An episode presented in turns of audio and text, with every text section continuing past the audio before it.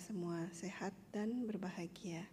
Pada hari ini saya akan membahas mengenai Manggala Sutta atau khotbah tentang berkat-berkat. Tetapi sebelumnya mari kita memuja guru agung kita. Namo tassa bhagavato arahato sama sambuddhasa. Namo tassa bhagavato arahato sama sambuddhasa.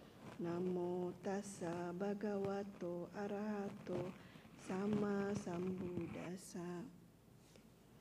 Oke. Manggala, eh, Manggala Sutta atau Manggala itu adalah sesuatu yang menguntungkan atau pertanda yang baik atau tanda keberhasilan atau kemakmuran. Nah, di dalam bahasa Indonesia ada padanannya karena berdasarkan kamus bahasa Indonesia berkat itu juga mirip ya, yaitu doa restu atau pengaruh yang baik yang mendatangkan selamat dan bahagia dari orang yang dihormati atau dianggap suci seperti orang tua, guru dan pemuka agama. Jadi eh, istilah ini tepat. Makanya kami menerjemahkan Manggala Sutta sebagai khotbah tentang berkat-berkat. Sekarang apa eh, bulan Maret yang lalu saya ada menjelaskan mengenai para bawah suta yaitu mengenai khotbah tentang keruntuhan. Sekarang ini kebalikannya tentang keberhasilan ya, eh, kebaikan gitu. Jadi eh, kita harus tahu juga latar belakangnya. Jadi sebenarnya khotbah ini Manggala lebih dulu daripada para bawah ya. Nah kita perlu tahu kejadiannya kenapa gitu. Jadi Buddha membabarkan suta ini. Jadi pada saat itu zaman dulu di Jambu Dipa atau di India sebutannya Jambu Dipa ya. Itu muncul cerita tentang berkat. Jadi zaman dulu orang-orang kalau sudah berkumpul mau e, diceritakan atau membahas mengenai misalnya mengenai penculikan Sita dan segala macam. Jadi seperti itu ya mengenai dongeng-dongeng gitu. Dan di situ e, pada saat pembicaraan itu adalah muncul istilah berkat itu apa ya gitu Nah, jadi mereka saling berdiskusi dan berdebat gitu. Jadi apakah berkat itu sesuatu yang kita lihat, sesuatu yang dilihat, atau sesuatu yang didengar, atau sesuatu yang dikenali. Nah, mereka saling berdebat dan orang, katanya orang yang dinamakan orang yang hidup dengan berkat dari apa yang dilihat, itu akhirnya menyatakan, oh berkat itu adalah apa yang kita lihat. Nah, misalnya pada saat bangun pagi kita lihat uh, ada bunga-bunga gitu. Itu adalah berkat. Jadi segala sesuatu yang kita lihat itu adalah berkat. Nah, kemudian orang berikutnya adalah orang yang hidup dengan berkat dari apa yang didengar. Dia bilang, oh nggak bisa gitu. Kalau misalnya kita lihat juga ada yang buruk-buruk, misalnya ya hal-hal yang nggak enak gitu. Masa itu juga berkat? Itu bukan gitu. Jadi mereka berdebat akhirnya orang eh, grup orang yang disebut dengan hidup berkat dari apa yang didengar itu menyatakan yang disebut berkat adalah apa yang didengar. Nah, kemudian ada lagi grup yang lain adalah orang yang hidup dengan berkat dari apa yang dikenali. Jadi menurut orang ini, oh enggak karena di, yang didengar itu bisa juga yang enggak enak gitu yang didengar, bukan hanya puji-pujian ada yang enggak enak, jadi enggak benar. Jadi menurut ini yang dikenali, yang dikenali itu adalah apa yang e, misalnya e, mereka melihat bisa juga dari yang dilihat, didengar dan juga di, diketahui gitu ya kurang lebih begitu. Nah, jadi pembicaraan ini jadi kata yang dikenali itu adalah misalnya ada bau. Kan tadi udah yang dilihat itu udah yang didengar ini adalah yang lainnya yaitu mengenai penciuman. Misalnya melihat ada suatu mencium ada suatu yang e, ganda yang wangi gitu ya. Kemudian ada rasa-rasa dan ada objek sentuhan yang bagus itu dia bilang disebut yang dikenali itu yang berupa berkat. Dan akhirnya mereka ribut antar mereka sendiri. Dan ini uh, akhirnya didengar oleh dewa-dewa pelindung. Karena di sekeliling kita kan ada dewa-dewa pelindung kita. Jadi dewa-dewa pelindung ini akhirnya mendengar dan mereka juga akhirnya berdebat antar dewa pelindung itu. Dan akhirnya berita ini sampai akhirnya ke dewa yang di langit. Karena dewa yang pelindung kita ini oh sorry dewa yang pelindungnya ada dewa-dewa di bumi yang lain. Mereka dengar. Dan mereka juga akhirnya menyampaikan ini juga karena belum ada jawaban kesepakatan mereka akhirnya menyampaikan ke dewa langit yang di langit gitu. Nah itu akhirnya sampai ke dewa terus ya meningkat terus ya sampai ke dewa yang tertinggi gitu. Dan mereka nggak ada kesimpulan. Nah sampai ada satu kali, jadi kejadian ini katanya berlangsung selama 12 tahun. Selama 12 tahun tetap nggak ada kesimpulan sampai akhirnya salah satu dewa itu kalau gitu kita tanya saja ke Raja Saka karena Raja Saka adalah dewa tertinggi yang pasti dia mengetahuinya. Dan jadi waktu disampaikan Dewa Saka menyatakan kalian berdebat ini di maksudnya di dunia itu pada saat ini tahunya dari mana gitu asalnya tahunya di mana. Jadi mereka akhirnya urut-urut-urut oh tahunya dari manusia gitu. Nah kalau di manusia itu di alam manusia apakah ada Buddha di situ? Oh ada. Lah kenapa kalian nggak bertanya kepada Buddha? gitu. Menyanyikan ada orang yang pasti bisa memberikan jawaban gitu. Nah akhirnya dewa mengutus salah satu orang dewata salah satu dewata untuk bertemu kepada bertemu ke Buddha dan menanyakan kepada Buddha gitu ya. Nah, jadi pada saat itu Buddha ada di kota Sawati di hutan Jeta. Ya, hutan Jeta itu hutan yang milik Pangeran Jeta yang akhirnya dibeli ya oleh Anathapindika dan hutan ini didanakan kepada Buddha. Nah, jadi pada saat itu Buddha ada di sana. Pada tengah malam ceritanya dewa ini datang dan dewa ini katanya sangat rupawan dan dia karena bercahaya jadi menerangi seluruh hutan Jeta. Ya. Kemudian dikatakan dewa ini dengan berdiri di satu tempat yang sepatutnya dia e, dewa tersebut menyapa begawan dengan menggunakan syair. Nah, syair-syair inilah yang Manggala Sutanya tersebut ya. Dikatakan banyak dewa dan manusia telah memikirkan tentang berkat-berkat, mengharapkan keamanan. Sebutkanlah berkat yang utama. Jadi dewa ini bertanya kepada Buddha. Jadi tadi saya bilang berkat itu adalah sebab untuk kemakmuran ya, sebab untuk kemakmuran, pertumbuhan dan segala bentuk keberhasilan itu yang disebut berkat. Nah, yang utama itu tentunya yang terunggul, terbaik, yang membawa kesejahteraan dan kebahagiaan untuk seluruh dunia. Nah, Buddha akhirnya menjawab. Buddha menjawab bahwa tanpa pergaulan dengan orang-orang yang bodoh, pergaulan dengan orang-orang yang bijaksana, dan pemujaan kepada mereka yang patut untuk dipuja. Ini adalah berkat yang utama. Jadi ini syair, jawaban Buddha yang pertama menyatakan itu. Jadi tanpa pergaulan dengan orang-orang yang bodoh, tapi bukan orang-orang bodoh di sini bukan orang yang yang kurang pintar gitu ya, bukan. Tapi istilah Buddha itu adalah orang-orang yang bodoh yang tidak hidup dengan kebijaksanaan ya. Jadi jangan bergaul jangan bergaul jangan berkumpul ya dengan atau bersahabat dengan orang-orang yang tidak bijaksana. Buddha memberi perumpamaan. Kalau misalnya kita adalah uh, ada orang bodoh itu diumpamakan seperti ikan yang busuk. Nah, jika dia dibungkus oleh daun yang bagus pun, kalau di membungkus ikan yang busuk, nanti daunnya akan bau busuk juga. Begitu juga dengan ini. Kalau kita bergaul dengan orang bodoh, walaupun kita bagus tapi berkumpul ini jadi ikut jadi bau gitu ya busuk. Nah, itu yang Buddha memberikan perumpamaan tersebut. Nah, jadi kemudian Buddha kan menyatakan untuk kita bergaul dengan orang-orang yang bijaksana.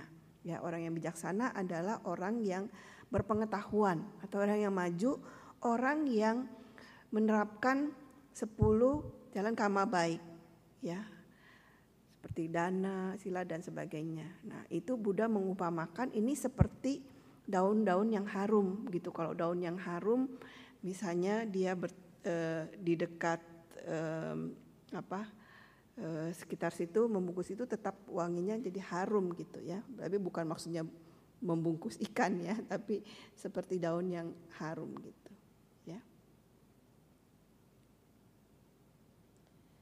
Nah, kemudian berikutnya Buddha menjelaskan kediaman di wilayah yang sesuai dan kebajikan yang telah dilakukan di masa lalu, pengarahan diri de sendiri dengan benar itulah berkat yang utama. Tadi kan udah ada empat ya, empat hal. Nah ini ada lanjutannya lagi, kediaman di wilayah yang sesuai. Wilayah yang sesuai itu yang seperti apa? Wilayah yang sesuai itu adalah katanya tempat empat majelis tinggal.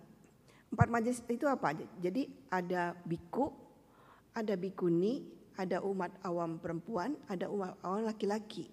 Jadi di mana tempat mereka tinggal itu adalah tempat yang sesuai. Jadi di mana kita semua bisa me, melakukan kebajikan ya berdana dan lain-lain. Nah, itu adalah tempat yang sesuai. Atau juga tempat di mana sembilan faktor ajaran Buddha, ajaran guru agung bersinar ya. Sembilan, jadi zaman uh, dulu Buddha kalau di uh, awal-awal uh, Buddha suka menyebut mengenai Nawangga Buddha Sasana, sembilan faktor ajaran guru, yaitu suta. Jadi kita harus belajar suta, kemudian geya atau dilantunkan. Jadi di zaman Buddha juga bisa dilantunkan gitu suta. Itu, dilantunkan. Kemudian ada weya karana. Weya karana itu kita memberikan penjelasan secara detail. Jadi Buddha suka memberikan penjelasan secara detail. Kemudian ada gata atau puisi karena banyak juga suta-suta dalam bentuk puisi kan ya. Kemudian ada udana atau ekspresi kekaguman ya. Kemudian ada juga itiwutaka atau penyampaian kembali. Jadi kalau kita lihat di itiwutaka itiwutaka itu itu banyak e, mengenai kujutara. Kujutara itu adalah satu e, pelayan dari satu ratu gitu ya yang karena si ratu kan nggak bisa keluar-keluar ya. Jadi si Kujutara ini uh, dia yang mendengarkan khotbah Buddha, nanti dia menyampaikan lagi ke ratu dan juga para uh, selir-selir istana itu. Jadi biasanya dia mulai dengan uh, berikut ini telah saya dengar kayak gitu ya. Itu yang ucapan umumnya. Jadi itu adalah penyampaian kembali apa yang Buddha sudah sampaikan disampaikan kembali. Itu ada di kitab Itibutaka. Kemudian cerita jataka, jataka jadi Buddha kan juga sering. Kalau sedang memberikan uh, ceramah gitu ya penjelasan beliau merefer kepada cerita oh dulu bodhisatta begini-gini di zaman itu. Itu jadi cerita boleh juga itu. Kemudian abu tada abu tadama atau um, apa keajaiban-keajaiban. Jadi ada kalanya Buddha juga memberikan keajaiban ya seperti keajaiban kembar dan segala macam. Nah itu Kemudian ada wedala atau tanya jawab. Itu adalah sembilan faktor ajaran guru. Jadi uh, tadi Buddha menyat, um, tempat yang sesuai adalah tempat di mana faktor ajaran guru itu bersinar. Jadi zaman dulu Buddha mengistilahkan Nawangga Buddha Sasana. Kemudian uh, pada akhir-akhir uh, disebut sebagai Dhamma dan Winaya Dhamma itu Suta dan Abhidhamma dan kemudian Winaya. Nah, kemudian kalau di setelah konsili Buddhis ketiga itu baru kita menyebutnya ada uh, apa uh, nikaya nikaya gitu. Ada lima nikaya, ada panca nikaya. Ya, tapi se jadi semua itu uh, baik itu Nawangga Buddha Sasana atau Dhamma dan Winaya maupun Pancanikaya itu me merujuk kepada hal yang sama yaitu semua ajaran Buddha. Dan kemudian juga eh, Buddha menyatakan tempat yang sesuai itu adalah tempat kemunculan, tempat kemunculan para Buddha, Paceka Buddha atau murid-murid besar Buddha dan seterusnya itu juga disebut sebagai jadi eh, di mana ada orang-orang yang eh, baik gitu ya mm, ada di sana itu disebut wilayah yang sesuai. Dan kemudian di sini kan di Buddha menyampaikan kebajikan yang telah dilakukan di masa lalu. Di masa lalu itu kapan? Maksudnya di kehidupan-kehidupan sebelumnya. Ya, ini juga merefer kepada para Buddha, Paceka Buddha dan para arahat yang noda batinnya uh, sudah dihancurkan. Itu jadi kelahiran di di kehidupan yang lampau gitu ya. Kemudian di suta ini di bait ini dikatakan pengarahan diri sendiri dengan benar ya. Jadi misalnya orang yang tadinya tidak menerapkan sila, jadi sekarang menjalankan sila dengan baik. Ya. Kemudian yang misalnya tadinya tidak punya keyakinan, sekarang menjadi punya keyakinan kepada Buddha Dhamma dan Sangha. Kemudian yang tadinya kikir sekarang jadi e, bermurah hati. Nah, itu adalah pengarahan diri sendiri yang benar. Nah, itu e, adalah berkat yang utama. Kemudian berikutnya di syair berikutnya syair 264 dikatakan banyak pengetahuan dan keterampilan, disiplin yang telah dilatih dengan baik dan kata-kata yang diucapkan dengan baik itu adalah berkat yang utama. Banyak pengetahuan ini adalah pengetahuan terhadap ajaran Buddha maksudnya ya, terhadap ajaran guru agung kita. Kemudian yang keterampilan, keterampilan itu maksudnya baik itu keterampilan perumah tangga maupun seseorang yang tanpa rumah atau para biku. Nah, jadi keterampilan itu misalnya kita ahli ahli membuat apa, misalnya kalau petani ya ahli bercocok tanam gitu ya, kalau pedagang ya ahli dalam pedagang punya keterampilan. Tapi untuk yang eh, biku-biku maksudnya juga ahli bisa juga misalnya menjahit. Kan kadang-kadang perlu menjahit ya ada jubah yang itu nah seperti itu. Jadi eh, biku-biku yang bisa juga membantu biku-biku yang lainnya disebut yang punya keterampil keterampilan.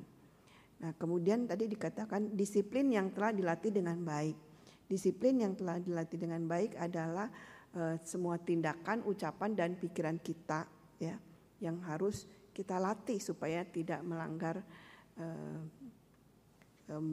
tidak melakukan uh, kama buruk ya. Jadi untuk rumah tangga dikatakan kita harus menghindari 10 uh, kama yang tidak baik, tetapi kalau untuk uh, para biku itu adalah uh, tidak melanggar tujuh, uh, tujuh pelanggaran dan juga empat kesucian perilaku. Jadi empat kesucian perilaku itu adalah uh, apa menghindari ya dari melanggar winaya, kemudian uh, Indria Samwarasila adalah uh, menghindari mengikuti kemauan panca indera gitu. Kemudian ada juga ajiwa parisudisila yaitu uh, penghidupan yang suci memurnikan ya. Jadi tidak kan ada aturannya tidak boleh misalnya meminta sesuatu dari umat dan sebagainya gitu ya penghidupan yang benar.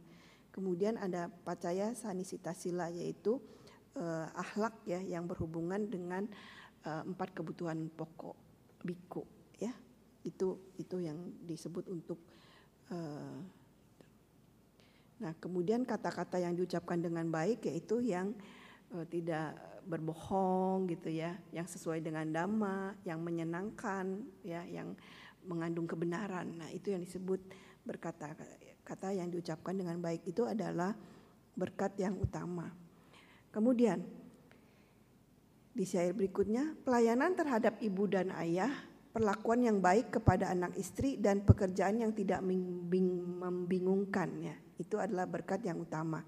Pelayanan terhadap ibu dan ayah, karena ibu ayah adalah yang yang mengenalkan kita ke dunia ini ya. Jadi misalnya kita membantu membasuh kaki orang tua, memijat ya, menggosok badan nah seperti itu dan menyediakan kebutuhan pokok orang tua itu disebut berkah yang utama ya, pelayanan terhadap ibu dan ayah dan perlakuan yang baik kepada anak istri. Nah, dalam hal ini adalah bisa mendukung ya, menghormati mereka. Jadi misalnya anak-anak perlu dibiayai untuk sekolah, untuk makan dan juga istri di, diberikan uh, uh, apa? kebebasan untuk mengatur keuangan dan sebagainya itu ada juga kita lihat di Sigalo Ada Suta ya jadi saya nggak akan bahas itu, tapi itu adalah perlakuan yang baik kepada anak istri. Dan juga tadi Buddha menyatakan pekerjaan yang tidak membingungkan. Pekerjaan yang tidak membingungkan itu seperti apa?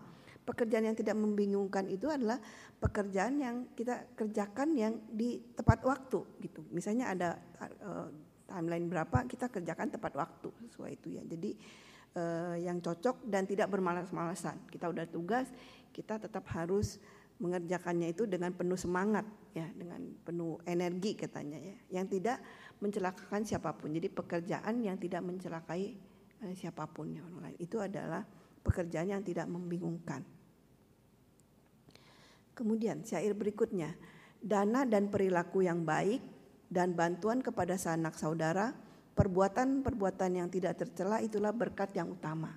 Nah sekarang dana jadi dana itu kita sebelum berdana kita harus mempunyai pengertian yang jelas dulu kan tentang dana itu tentang manfaatnya ya. Tapi juga dana itu harus kita berikan tanpa keserakahan. Berarti kita tanpa menginginkan e, imbal balik gitu ya itu adalah dana yang baik tapi dana jadi dana itu bisa dana berupa materi juga bisa berupa dana dama ya yang seperti sekarang ini nah itu adalah e, dana yang dimaksud Kemudian perilaku yang baik yang tidak jauh dari dhamma ya, dari ajaran Buddha itu perilaku yang baik, terus yang sesuai dengan tadi 10 kama baik ya. Itu adalah perilaku yang baik. Kemudian eh, kalau bantuan kepada sanak saudara tentunya sudah jelas ya, kita kalau saudara sanak saudara kita membutuhkan, kita membantu mereka. Terus perbuatan-perbuatan yang tidak tercela, misalnya pada hari uposata kita mempraktekkan uposata, bermeditasi dan segala macam.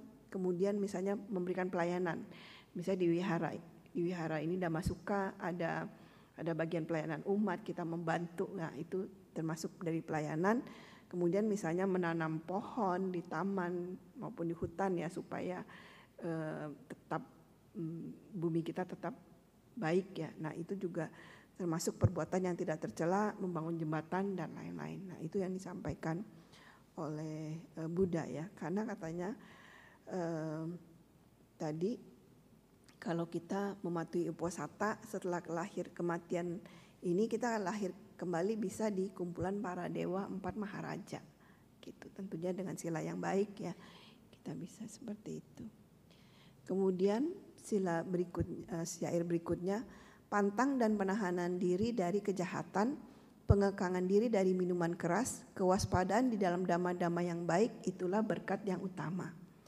Nah jadi pantang ini maksudnya enggak nggak suka ya, tidak senang dengan uh, kejahatan gitu ya. Uh, kemudian pengekangan diri dari minuman keras itu adalah kita berhenti ya, bisa penahanan diri juga disebut sebagai istilahnya kayak berhenti atau penghentian ya. Jadi misalnya pada saat ada kesempatan, jadi sebenarnya ada misalnya ya, uh, kan ini penahan sorry penahanan diri dari kejahatan. Misalnya ada satu ada satu kesempatan untuk kita misalnya mencuri, tapi kita tahu itu adalah perbuatan yang nggak baik, jadi kita berhenti nggak melakukan itu. Nah itu disebut juga penahanan diri pada saat kesempatan hadir. Kemudian melalui pengamalan sila, karena kita ada buat umat ada pancasila, kita tahu oh mencuri itu tidak benar, kita uh, menahan diri untuk tidak mencuri. Dan ketiga melalui pemusnahan. Pemusnahan itu maksudnya kita bermeditasi sampai mencapai tingkat kesucian arahat. Nah ini semua kotoran batin itu bisa lenyap. Ya. Dan kemudian kewaspadaan di dalam dama-dama yang baik. Maksudnya kewaspadaan itu kita tidak ceroboh dan semuanya kita berperhatian penuh pada saat kita mendengarkan dhamma atau kemudian kita mempraktekkannya gitu ya.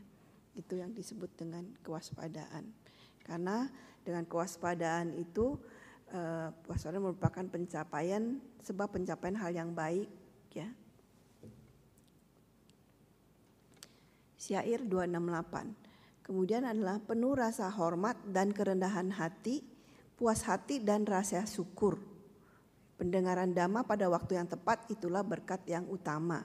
Penuh rasa hormat ini penuh rasa hormat kepada terutama kepada Buddha yang pertama, kepada Buddha, kepada Paceka Buddha, kepada murid-murid Buddha, ya kepada guru kita ya secara general maupun kepada guru penahbis kita. Kalau misalnya kita sebagai biku kemudian atau kepada anggota sangha ya. Kemudian kepada ibu dan ayah kepada kakak dan kepada orang-orang yang dituakan. Nah itu adalah penuh rasa hormat maksudnya. Dan kemudian kerendahan hati. Kerendahan hati itu adalah kita tidak melakukan segala sesuatu itu untuk supaya kita terkenal atau dan sebagainya itu ya. Tapi kita rendah hati. Kemudian um, rasa syukur ya. Rasa syukur itu adalah uh, sikap atau batin kita ya yang setiap kali mengulang mengingat-ingat kebaikan yang dilakukan oleh orang lain kepada kita ya. Jadi kita terus bersyukur ya ada bantuan orang lain. Terus pendengaran dhamma pada waktu yang tepat. Ya misalnya pada saat kita bingung nih, hati kita sedang bimbang atau kita sedang dikuasai atau pikiran-pikiran yang tidak baik gitu ya. Nah, kita mungkin mengulang-ulang mendengarkan uh, sharing dhamma gitu. Nah, itu adalah uh, waktu yang tepat ya. Karena katanya mendengarkan dhamma itu akan menyelap, melenyapkan lima rintangan batin ya. Itu rintangan batin yang pertama uh, hasrat untuk menikmati objek-objek panca indera. Ya. Kemudian rintangan batin yang kedua itu adalah biapada atau kehendak atau niat jahat. Dan ketiga adalah tinamida, kemalasan dan kantuk. Ya. Rintangan batin berikutnya adalah udaca dan kukuca yaitu kebingungan dan penyesalan dan wicikica atau keraguan ini adalah lima rintangan batin. Kalau kita mendengarkan dhamma, kita bisa melenyapkan lima rintangan batin tersebut. Ya. Kemudian kesabaran dan kepatuhan dan penglihatan pada para pertapa. Diskusi tentang dhamma pada waktu yang tepat itulah berkat yang utama. Eh, kesabaran ya secara umum ya kita sabar dan kepatuhan ini adalah misalnya pada saat seseorang itu eh, memberikan masukan kepada kita dengan cara yang baik ya kita nggak terganggu tetap hormat dan tetap rendah hati. Ya itu yang disebut patuh. Jadi biasanya guru kita atau apa atau orang tua kita ya menyampaikan sesuatu kita tetap hormat ya. Itu disebut kepatuhan. Kemudian penglihatan pada para pertapa. Penglihatan itu maksudnya kita eh, mendekati atau berkunjung gitu ya memberikan pelayanan eh, kemudian juga ingat ceramah-ceramah para eh, biku gitu ya kemudian itu disebut pendengaran dan penglihatan kepada para biku ya yang telah menenangkan kotoran batinnya. Jadi pada biku-biku yang baik gitu ya, bukan biku-biku yang mohon maaf yang mungkin hmm, sikapnya kurang baik gitu ya. Kemudian diskusi tentang dhamma pada waktu yang tepat. Diskusi pada waktu adalah misalnya kita e, berdiskusi tentang suta ya, tentang winaya, abidama dan segala macam itu ya. Uh, itu dikatakan diskusi tentang dhamma pada waktu yang tepat yaitu untuk karena untuk memurnikan batin kita ya. Uh, itu disebut seperti itu. Kemudian di syair ke-270 dikatakan pertapaan dan kehidupan luhur penglihatan kebenaran-kebenaran mulia dan realisasi nibana itulah berkat yang utama. Jadi uh, di sini pertapaan tentunya kita ber, e, menjadi biku ya maksudnya itu dengan mengendalikan atau kita ikut retret dengan mengendalikan indera-indera ya indera-indera karena e, ini kalau pengendalian indera kita akan membakar ya niat-niat kita tadi hasrat-hasrat indrawi kita ya e, juga mungkin duka cita itu bisa di e, dikendalikan gitu ya kemudian eh, pertapaan itu juga dikatakan adalah suatu energi. Kalau kita sudah bertapa itu suatu energi yang bisa membakar kelembaman atau kemalasan gitu ya. Tadi kemalasan dan kantuk itu itu bisa di dihilangkan uh, gitu ya. Itu adalah pertapaan dan kemudian kehidupan luhur. Nah, ini adalah uh, terutama kepada para um, uh, pada samana ya, penahanan diri dari hubungan seksual tugas dan kewajiban seorang pertapa ya, itu juga disebut sebagai kehidupan luhur ya karena dia menjadi seorang pertapa dengan tugas dan kewajibannya. Kemudian ajaran-ajaran jadi ajaran Buddha itu juga disebut sebagai kehidupan luhur. Kemudian jalan-jalan atau jalan mulia berunsur delapan itu juga yang dimaksud dengan uh, kehidupan luhur ya. Kemudian eh, penglihatan dan kebenaran-kebenaran mulia yaitu adalah penembusan empat kebenaran mulia ini disebut juga sebagai berkat yang utama.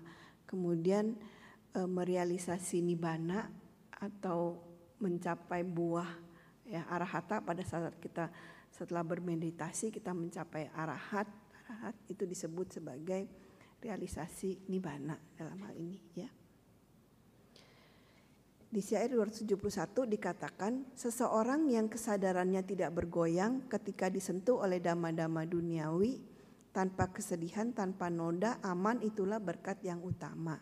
Ya, jadi seseorang yang kesadarannya tidak bergoyang itu maksudnya adalah merefer kepada uh, seorang biku atau arahat, ya, seorang arahat, seorang arahanta.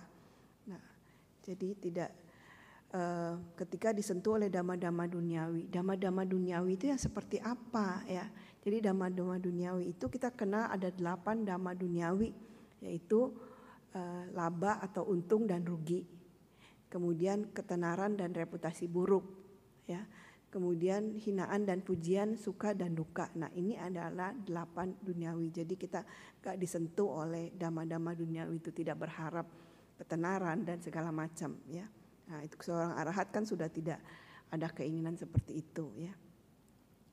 Kemudian uh, tanpa kesedihan, nah ini adalah ke, seorang arahat. Orang arahat juga sebenarnya katanya sudah dikatakan istilahnya sudah tanpa kesedihan, ya merujuk kepada tadi arahat. Kemudian tanpa noda berarti tanpa ada nafsu keinginan, nggak ada kebencian, nggak ada uh, loba dosa moha gitu ya maksudnya. Nah itu adalah disebut tanpa noda. Nah itu mereka itu aman. Nah itu adalah kalau seorang sudah menjadi arahat adalah orang yang yang dikatakan orang yang aman karena udah nggak ada gangguan. Ya. Kemudian uh, di syair terakhir dikatakan di syair 272 mereka yang telah melakukan hal-hal seperti itu, yang tadi 38 hal itu, adalah orang yang tidak terkalahkan di mana pun. Mereka pergi dengan aman di mana pun. Apa yang menjadi melek mereka tersebut adalah berkat yang utama. ya. Jadi tidak terkalahkan oleh empat musuh atau empat mara. Kan kita kena ada mara ya, ada musuh kita, yaitu eh, empat musuh atau empat mara. Yang pertama adalah agregat. Agregat itu maksudnya manusia ini. Kita kan melekat pada lima agregat ya. Jadi itu juga disebut sebagai mara kepada agregat tidak terkalahkan oleh. Dan kemudian agregat berikutnya adalah kilesa mara atau kotoran batin ya. Karena maksudnya kotoran batin itu banyak hal, kemarahan ya tadi eh, dan juga keserakahan itu termasuk kotoran batin. Nah, itu kalau kita eh, tidak melekat kepada kotoran batin ini kita sudah mengalahkan mara ini nanti eh, dama-damanya eh, karena maksud saya kalau ada kilesa sorry kalau ada kilesa itu itu akan menyebabkan dama-dama itu menjadi mati ya atau hancur ya. Kemudian tadi yang pertama adalah agregat, kemudian kedua kotoran batin musuh itu, yang ketiga adalah formasi formasi intensional atau abisangkara mara. Abisangkara mara itu adalah maksudnya karma-karma kita.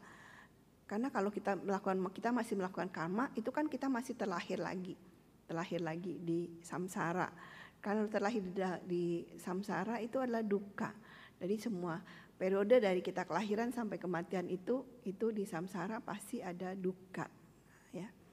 Nah, itu yang dimaksud dengan formasi-formasi Kemudian putra dewa, putra dewa itu adalah sebenarnya e, Mara itu adalah juga disebut sebagai dewa putra Mara. Jadi putra putra dewa itu adalah empat hal yang biasanya musuh kita. Ya, jadi tapi kalau kita sudah menjalankan semua tadi instruksi Buddha mengenai berkat berkat yang utama ada 38 poin itu semua kita akan aman tidak diganggu oleh empat mara tersebut gitu. Itu tadi adalah uh, suta penjelasan mengenai Manggala Suta atau mengenai suta tentang atau korba tentang berkat-berkat. Um, itu yang saya sampaikan. Mudah-mudahan uh, apa yang saya sampaikan ini bisa bermanfaat buat kalian amita semua yang di rumah ya. Jadi kita tahu Buddha sudah menyampaikan apa itu berkat-berkat uh, yang bisa membawa kita kepada kesuksesan ya. Demikian Semoga apa yang saya sampaikan bermanfaat. Uh, Namo Buddhaya.